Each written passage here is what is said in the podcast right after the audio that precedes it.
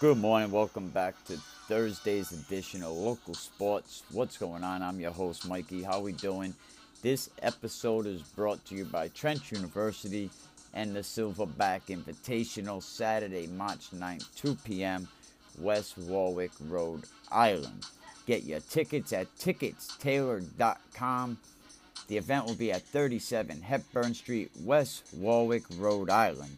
Rhode Island's first one on one tournament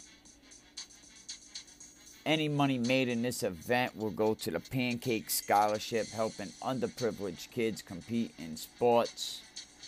Players, bring your cleats and your mouthpiece. This event's available from 10 years old all the way up to 18. And go train at Trench University if you're a lineman. Check out their Facebook page, Trench University or Trench U.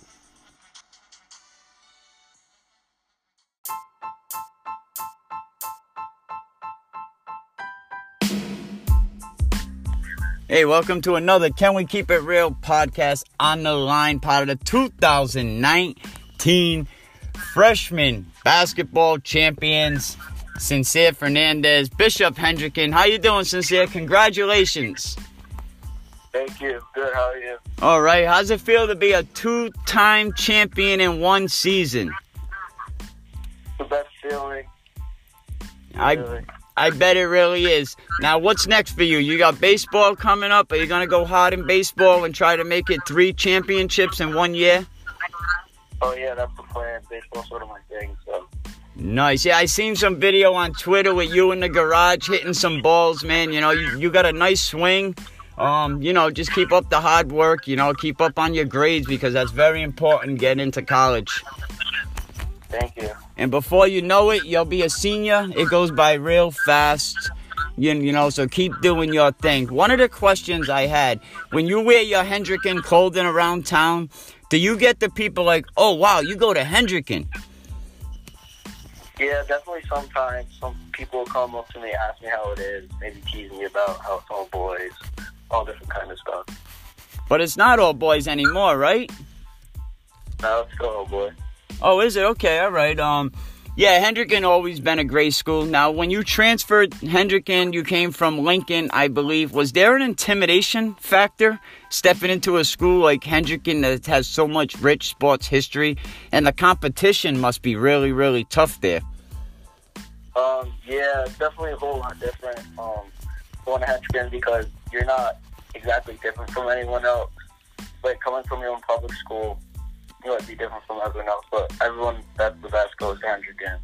So there's a lot of competition, especially when you get see if you're really the best of the best. And you have to earn your spot on the field, on the court, whatever it is. Yeah, every day at practice, you got to prove yourself because that spot can be taken by the guy right behind you who might be just as good as you. No, you're definitely right. I always like tell people a lot of coaches I know will put up a white marker board in their gym and they would have the player write their name next to the position they want to challenge for so other players know he's looking out for my job. I have to play a little harder. Yeah. Now, do you have a favorite? What's your favorite um, sports teams as far as like pro football, basketball, baseball? My favorite basketball team is the Celtics. My favorite football team is the Steelers. My favorite baseball team is the Red Sox. Well, you know, two out of three ain't bad. You're a Steeler fan. Nice. You know, a lot of people, you know, the Steelers had a tough, you know, they got a lot of problems inside their organization this year. Hopefully they can straighten it out. You know, you like Antonio Brown? Love him. I don't think the Steelers can afford to get rid of him. I think they have to keep him. No, I I feel like they should do all in the power to keep him. So- now, what are your plans as far as, you know, you're going into the baseball season? Are you doing any, you know, are you training already for baseball? Uh, yeah, I'm starting to train um, this week with the Bandit and all that, hitting in my garage, and going to the gym, all that. Nice, nice. You know, now what position are you in baseball? I play a little bit of everything, but Play the outfield and in the infield I usually play second and third base. Uh, so you must have some legs on you. You could do some running. You play outfield. You got to have the arm. You know, second Yeah. base is a tough position as well. You always got to be on top of things. Yeah, And football, you was in what position? I was the quarterback. Now, the playoffs, the basketball playoffs, what was your experience through them and who was the best team you faced? Um, best team that we faced was probably Mount Pleasant. I feel like they gave us the most problems, but we played really, really well against them. Probably our best game of the season. But just playing against them was really tough because they like matched our energy level and all that. Well, yeah, Mount Pleasant always had a good basketball program. You know, um, the girls play good, the varsity guys, the freshmen, you know, coaches over there always got Mount Pleasant up there ready, ready Yeah. to ball. Now, what was your experience yesterday, championship game? Tell me a little bit about that game. Um, we came out not as well as we expected because Tolman, they got a lot of talent over there too. They really sort of hit us in the mouth in the beginning. We didn't really expect it, but we came back. You know, right we, when we got into what we knew we could do, we were sort of unstoppable. Well, that's how it happens. You, you, you know, in the beginning of the game, you get a little nervous, you know, a little edgy, Yeah, trying to make every shot count. You really got to pass the ball around. But once you settle down, you get into the second half of the game, you find your rhythm. Bishop Hendricken was able to excel and beat Tolman by a pretty decisive score. yeah. You know, and so Mount Pleasant was your toughest challenge. Now, what's going on the rest of the year at, at Hendricken? Anything special going on? Um, just baseball season. My brother's doing rugby. The varsity basketball championship's coming up. All that. Now, rugby, Hendricken, I think, is the only Rhode Island school to actually have a rugby team. Who do they play? Yeah. They playing. I think they play Mass this year. I'm not sure. Think. I see. Now, I was talking to your dad about. Now, you played on grass football fields, you played on turf football fields. What do you prefer? And does it, what hurts more? Uh, I prefer the turf. I feel like it's just easier to move around and like less chance of like tripping on like a hole in the ground. And it's just easier to move around and all that. You're absolutely right. You know, like when my son plays for Westerly Bulldogs, and his field has so many holes you could play golf. You know, and that's the problem with grass fields is you can't keep up the maintenance. There's too many things going on there. But before I let you go, who do you have to thank for all of your achievements? You want to any shout outs to anybody? Definitely my family for pushing me. All my coaches, trainers who helped me get to where I am. All the people who doubted me saying that I can't do it. All that just motivates me. And and you got a brother that's pretty good too at, at sports, right? Yeah. Is he your biggest competitor? Oh yeah. So you guys challenge each other very hard. Maybe you guys could be like Devin McCourty and his brother one day playing on a championship team, championship game. You know, that like what better feeling is there than to not only play with your brother, but play in a big game like that, a big stage. Will you and your brother eventually be on the same team or will he graduate before you advance? We will be on the same team next year. And the year after that, he'll be a senior when I'm a junior. So hopefully we can win a couple titles together. Well, nothing will be better than that. Sincere congratulations. You're always welcome on my show. You ever want to come on? Um, I'll probably have your brother on in another week, and then maybe I'll have the both of you on at the same time. And um, yeah, you know, but congratulations and keep doing your thing. More important than sports, keep up them good grades because colleges want players with good grades now. So that's very, very important. And you know, now one other question. On your team, who's the next up and comer? Tell me some players on your team that excel at what they do that are gonna be someone to keep an eye out for. Well, each Brandon Durand really, that man is just different than everyone else. Nice. Xavier Truss is it? That's awesome, man. You know, I love hearing about high school ball. I love hearing about players like Xavier Truss going on to play at Georgia. Is he as big as everyone says he is? Yeah, walking in the halls, you have to almost duck when he goes into a classroom. That's awesome.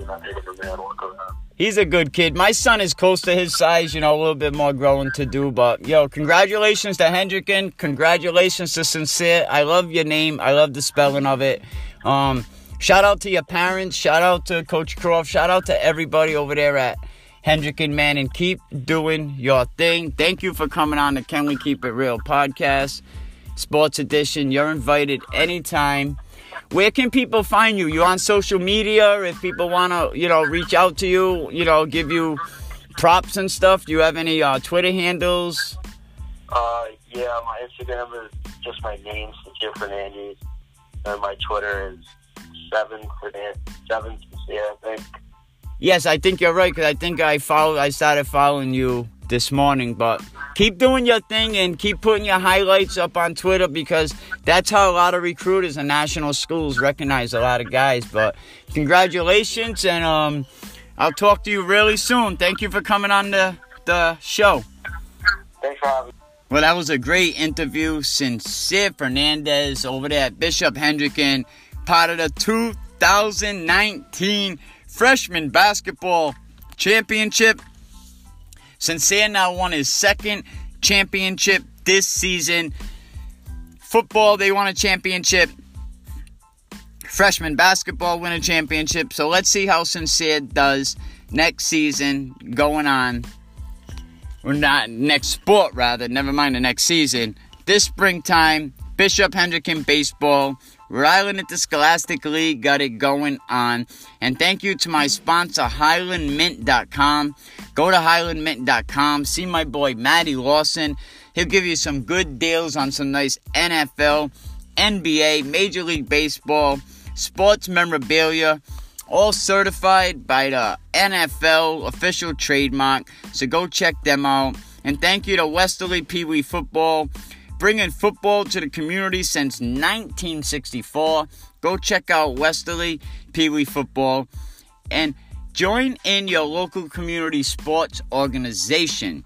More going on as we get done with championship Saturday for winter sports. It's your boy Mikey. Always keep it real. We always keep it authentic and always keep balling. What's going on? Before we get back into this, man, I want a big big shout out to our newest sponsor, A Plus Auto Services, for all your automotive needs. 899 Pontiac Avenue, Cranston, Rhode Island. Give Mikey a call at 401 280 1264.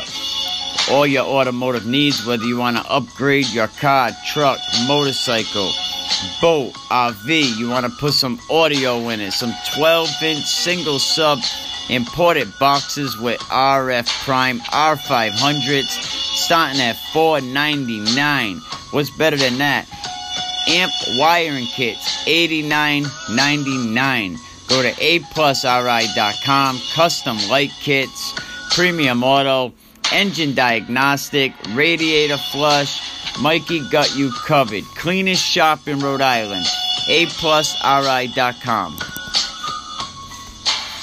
Welcome back. Uh, we still got Coach Ryan McCormick on the phone, and Ryan actually had the pleasure of knowing, working with Liam Conan, if I said it right, from the LA Rams. He's the wide receiver coach. How you doing, Coach? Welcome back, and um, tell us a little bit about Liam. All right, so I played for his father. So Timmy Coen, who's who's in the uh, Rally Coaches Hall of Fame. Um, he's in the Providence Gridiron Club Hall of Fame. He's in College Football Hall of Fame. He's he had he's kind of was a very impressive influence, obviously, on his son. Coach Coen was the head coach of Salve Regina for the first eight years of the program, um, and never had a losing season. And coached high school before and a little bit of high school after, and never had a losing season. Um, I met Liam when he was at the time 11 going on 12 years old he was just a kid and at the time liam um, you know been around the program actually no i, I take that back I, I met him when he was about eight years old so and then by the time I was done playing, he was 12 years old. So 13 years old. So he was always around because Liam's an only child, and Coach Coen, you know, put a lot of time in, like most coaches, um, in recruiting, game planning, designing. So Liam was always around. So he he basically, for you know, eight years of his life, from the time he was about four or five years old, time he was about 12, 13 years old, was was in and out almost daily of a college football program that was highly successful. So he got to see football at a really high level. And he, keep in mind, he was the only child, like day in and day out. So the focus was always on Liam. So he got to really understand football at a very high level. You know, I mean, he, he probably knew more going into high school out of middle school than most high school coaches. I mean, yeah. he saw more football. You know, and his and his dad was a very smart coach, one of the smartest coaches I ever met. Um, so even though he was, you know, he would do things at practice like to kind of help out, either set up drills or like be around the quarterbacks or the offense constantly. You know, so like he, he really he was in meetings. I, I played on defense in college, but I was also the long snapper on specials. And you know, he you know I'd walk by the offensive meeting room in Salve, and he was always in there. And he was, you know, he'd take notes, which is crazy because like it's a kid, you know. You forget like he was a real smart kid, and uh, I say kicks him older, but he, um, I got to see the total evolution of Liam Coen. So his dad left Salve, which was really kind of weird thing because he had won, he had gone to at the time, he had won five straight conference titles in eight years, and gone to three bowl games in four years, and I, I was lucky enough to be part of all that. And the four years I played there, we only lost five regular season games in four years. So um, they were all close. And he, uh, you know, so Liam got to really be around that. And then when the opportunity opened up at LaSalle Academy, they were looking for a new head coach, and he wanted his son to go to a Catholic school because he had taught and coached at Salve for such a long time. He really wanted that type of an education for Liam from a character standpoint. It kind of was like the, the ultimate of best of both worlds. He could go there and be the same high school where his son was going to, so at the time, it was as me as a player. I'm like, why would you leave such a successful college? You're one of the best college football teams in the country, literally in Division Three. And for two of my four years, we were the number one defense in the country, statistically. So, um, so he, you know, he went on to LaSalle, and he, when he was a freshman, played freshman football like anyone else because he wanted him to have that experience. And his sophomore year, he had beat out a senior because he was he had evolved so much and he didn't. And Coach Coen didn't start him because he was his son. That was not. People had said that out externally. They didn't know the situation. Didn't know. But Liam had progressed so rapidly as a as a football player, as a quarterback. I mean, by the end of his sophomore year, there was NCAA, NCAA teams, the Division One level, swooping in to see this kid every week. And by the time he was a senior, he had won them three state titles in a row in Division One, and uh, went on to UMass Amherst he was recruited by Donnie Brown, who was the head coach there at the time. And Donnie's now the DC at Michigan. And he started three games into his freshman year at UMass Amherst, which is really hard to do. You know, at the time they were FCS before it became FBS. And he brought them to a national title game. And he, he lost in a close, really battle royale game. But his junior year, and people don't know that, don't remember this probably, he took Boston College to the wire and they should have beaten them. He got hurt in the game. He had a bad high ankle sprain. We couldn't even walk the rest of the game. They had to pull him. But he was, before he got hurt, he was going in to take the lead. That was a Boston College team at the time that was very good. Yeah, because he was a four-year starter for the Minutemen, right? He was a four-year starter, um, three-year all-conference player, brought them to a national title game his, his junior year, um, lost in a battle with, with Montana at the time, in a really close game um, and then took BC to the wire. Literally, I think they lost by like six or seven. The only reason they lost because he had to come out of the game. He literally couldn't walk. And right before he got hurt, that final drive, and he was like a Tom Brady esque, just slinging it, marching right down the field. I remember that; it was impressive. And he coached for um, Brown, I think. You are right, and I think the. So here's um, so here's here's his kind of lineage. He thought he was going to get drafted. At the time, he came out the same year as Flacco, and there was this all this hype of Flacco being out of that conference, CAA at the time. So, and he actually had just as good numbers. You go look it up. Just Flacco was six foot six and had a real powerful arm, Well, it said he actually had um, the fourth best scoring offense in the CAA. Yep. So he he his first coaching job. He graduated in 08 from UMass. He got a coaching job at Brown as the quarterbacks coach. They left and did one year at URI, um, and then left to go do two years back at Brown. Then he went to UMass Amherst, um, and then he left UMass Amherst to go coach at UMaine, and was very successful at UMaine as a passing game coordinator. And then what happened was he, he had got hired initially in December of, of 2017, late December, when Bobby Chesney became the head coach of Holy Cross. He was at only at Holy Cross a couple months. I don't think it was a full two months when the LA Rams out of nowhere contacted him.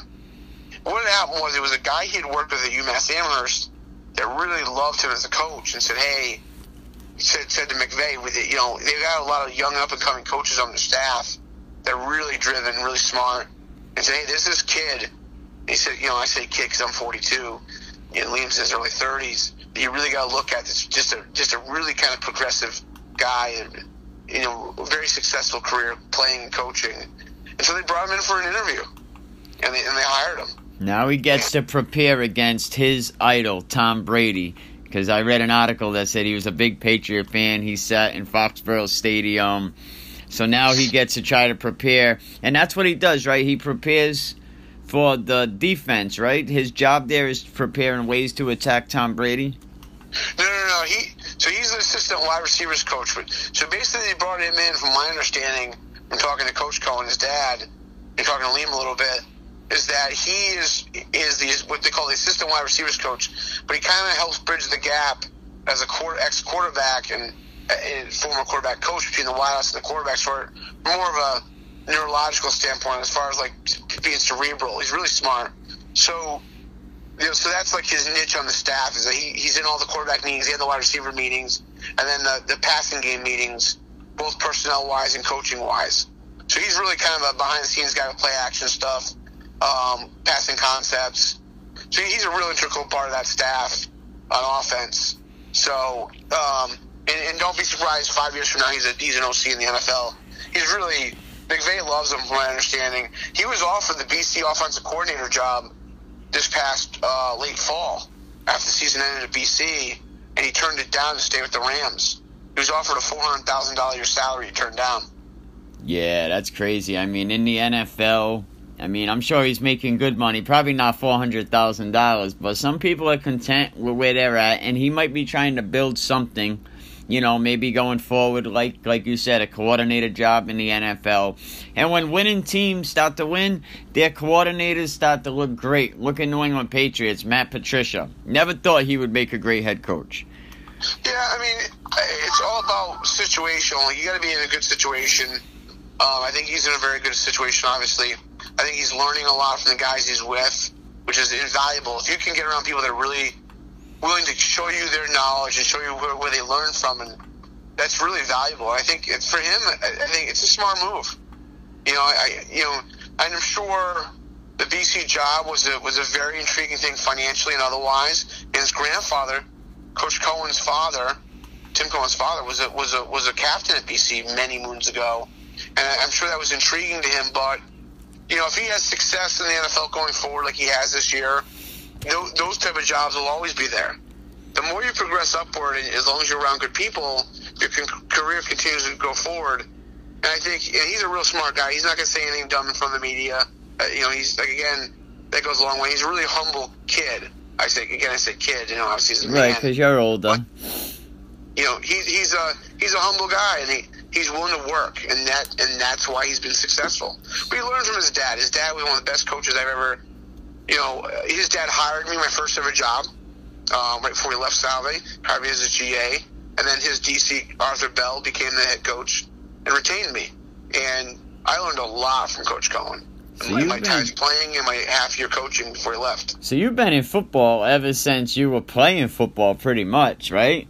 Yeah, I've been in football since I was a kid. I mean, that's totally amazing. That that's like a dream for some people. I mean, just to even to, to clean up the stadium af- after a game or get to watch the game. I mean, that that that is awesome. But um, what do you think Liam's doing now to get ready for the Patriots, knowing that you know him?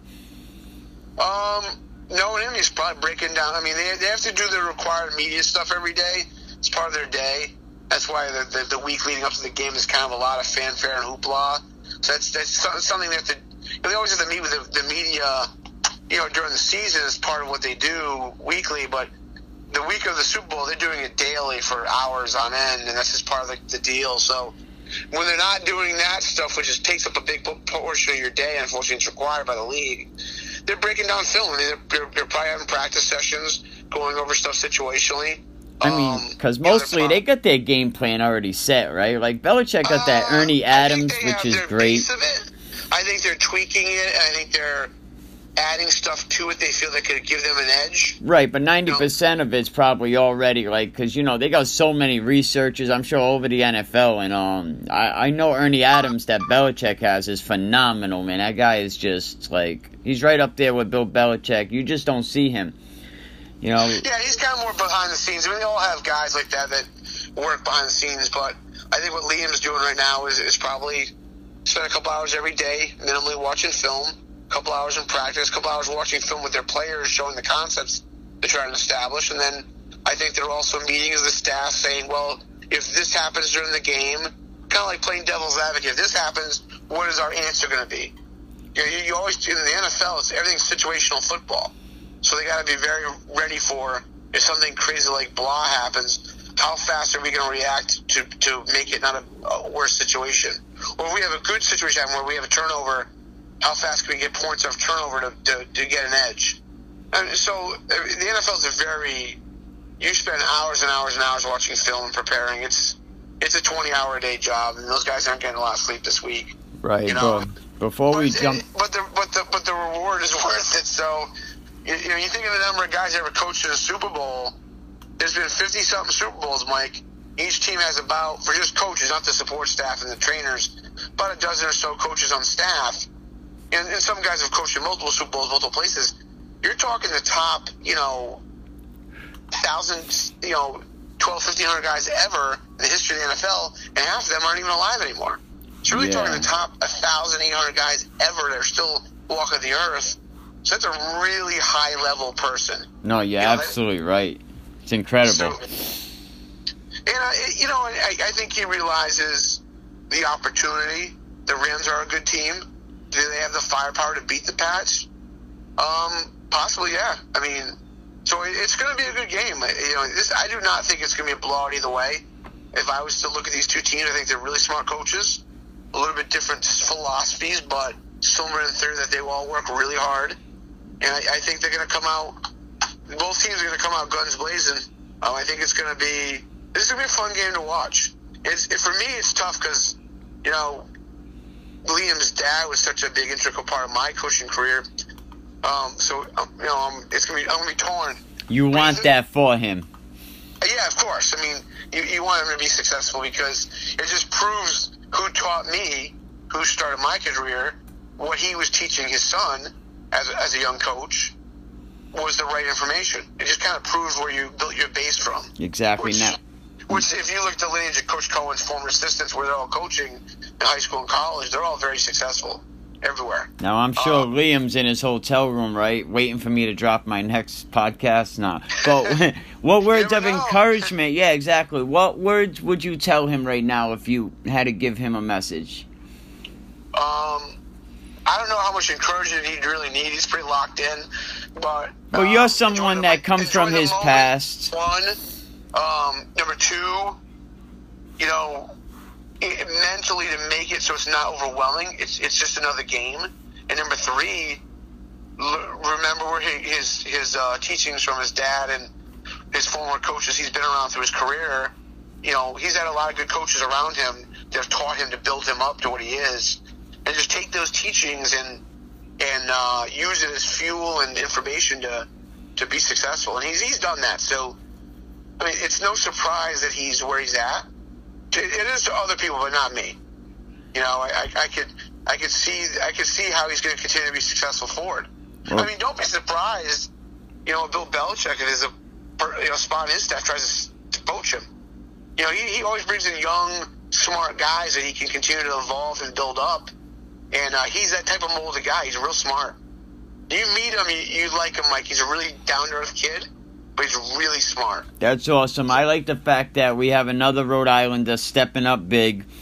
You know, because there's a lot of people that go unsung or they don't get the recognition. But I mean, he's in a spotlight where you can't hide in a corner and not get noticed. But congratulations oh, yeah. to Liam, man. That's awesome to have a Rhode Island history in the Super Bowl, and you know, which it ain't the first time, but it's awesome that he's there.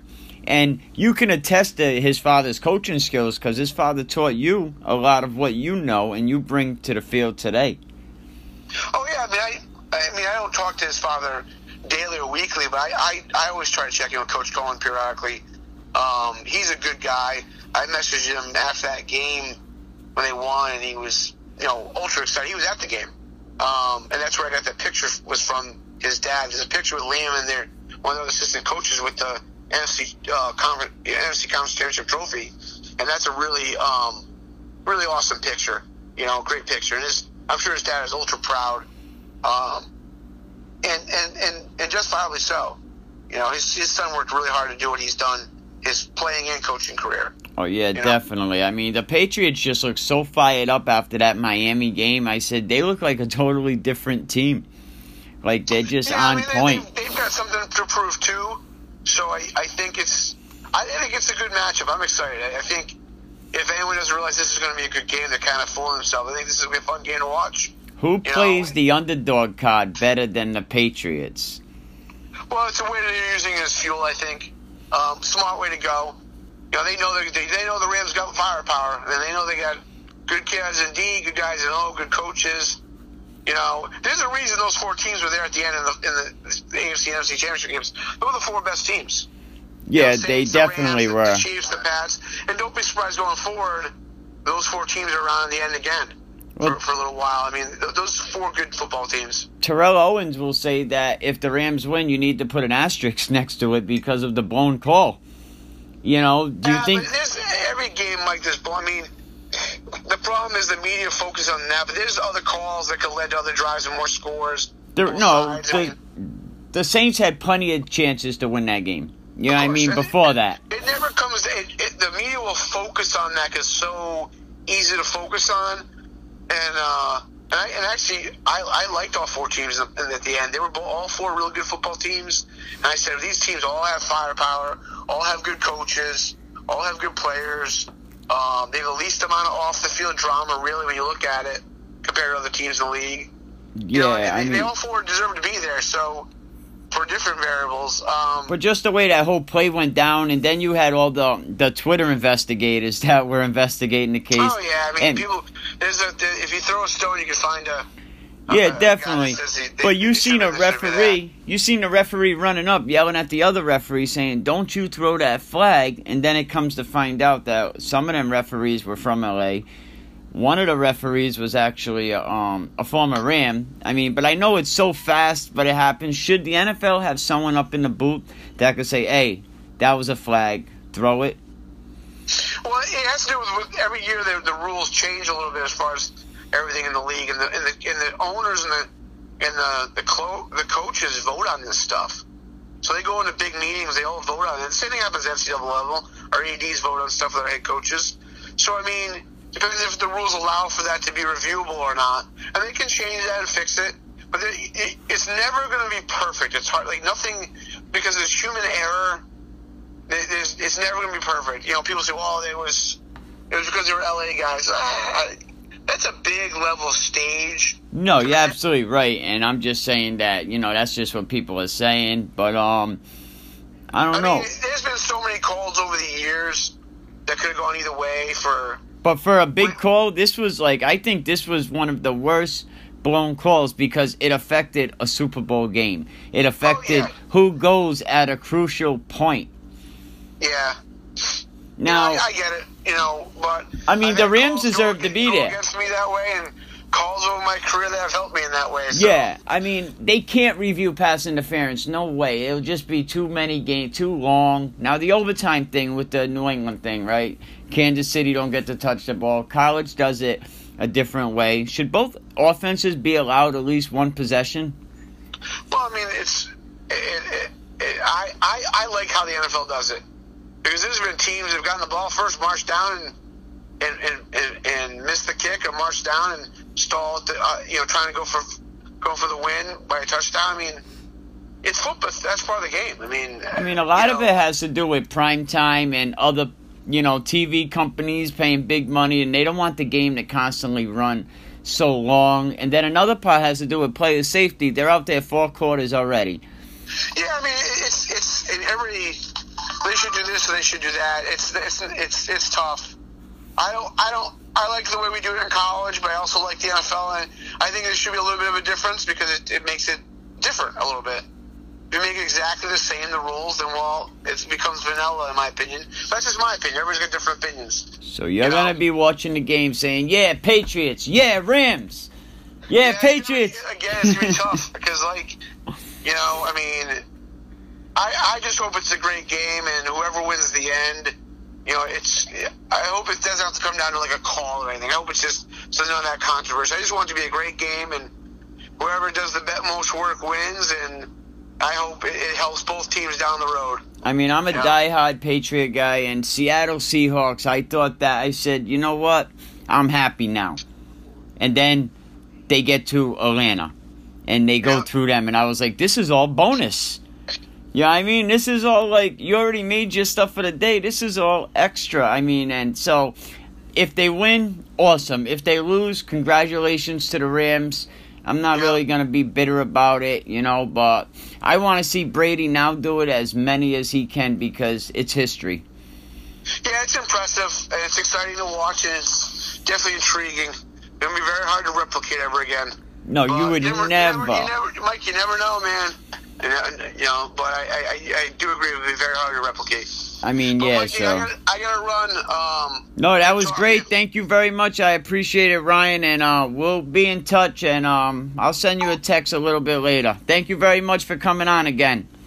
I appreciate it, Mike. Go Patriot Rams. All right, bye bye. Well, thanks for listening. If you liked the episode and you want to support more shows like this, make a small donation as low as 99 cents a month. Hit the support button in the Anchor Network, or you can sponsor an episode highlighting your own school. Hit me up. Can we keep it real? You want to sponsor the show? And thank you to our sponsor, PocketCast.com. PocketCast is has all new functions, uh, easy search results, uh, listen without subscribing. So go check out PocketCast.com. It's in your app store, or you can go to Google Play Store and download it now. You'll be glad you did. So shout out to PocketCast.com. Let's get into this, and thanks for listening, and keep coming back and support. Can we keep it real? Podcast, bringing unsung sports to you.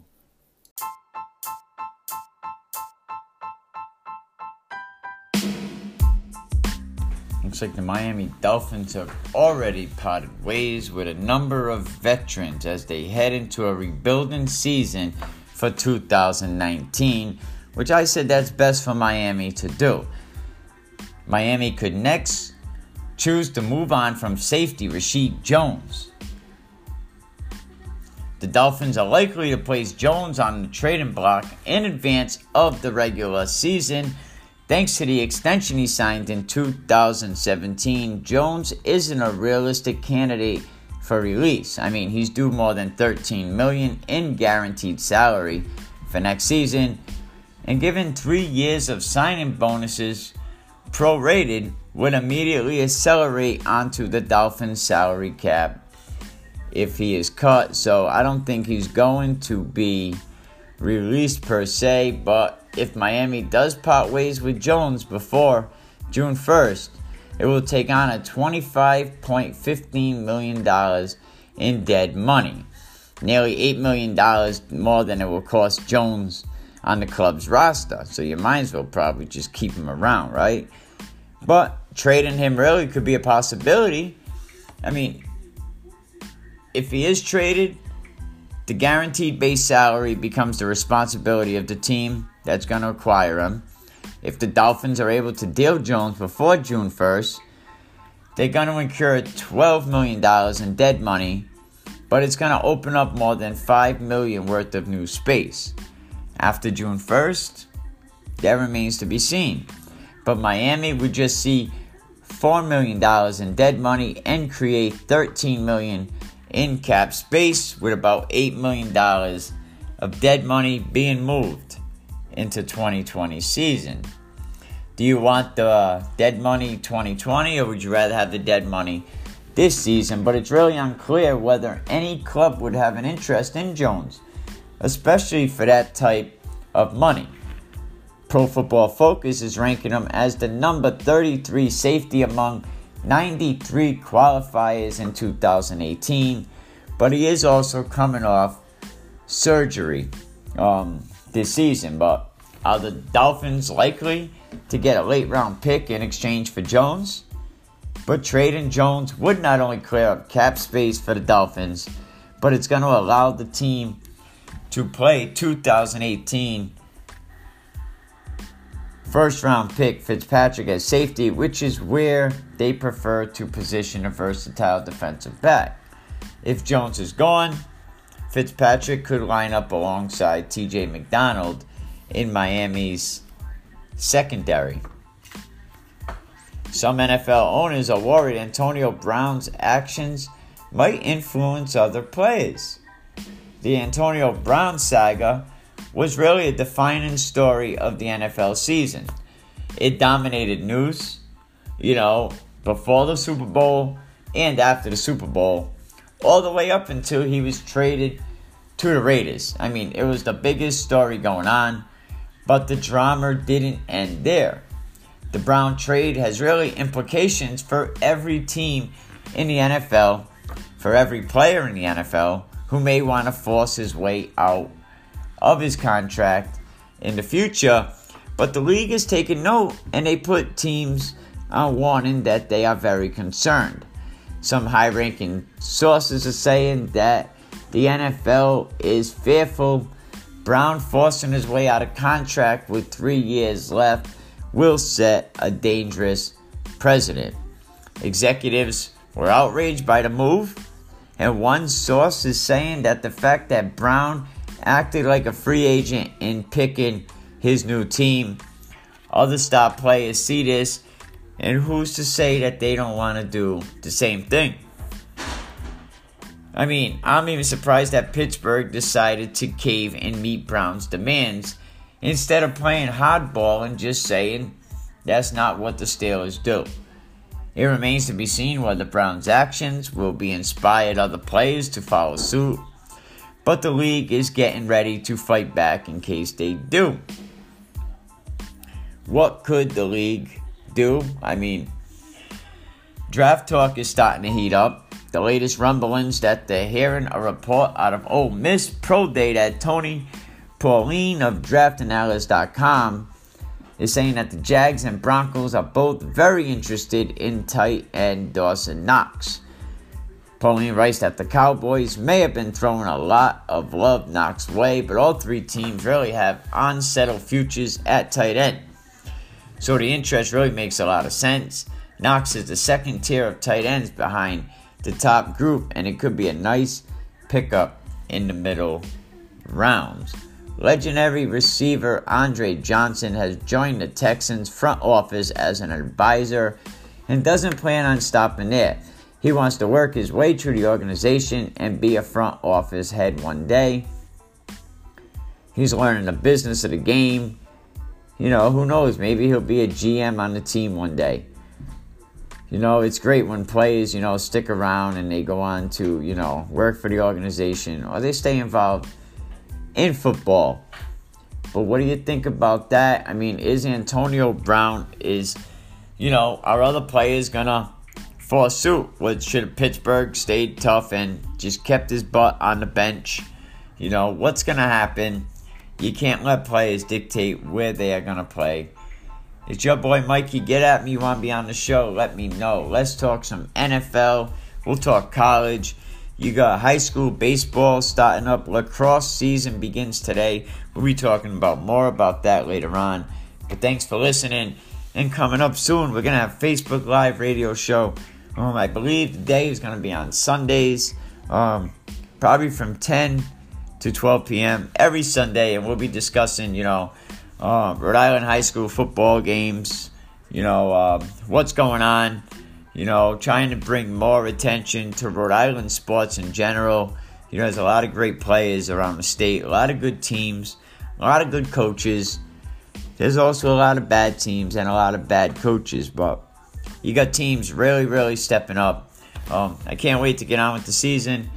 Don't go nowhere. You want to help support the show? Send me an email. Can we keep it real 40 at gmail.com. Thank you for listening and have a great day.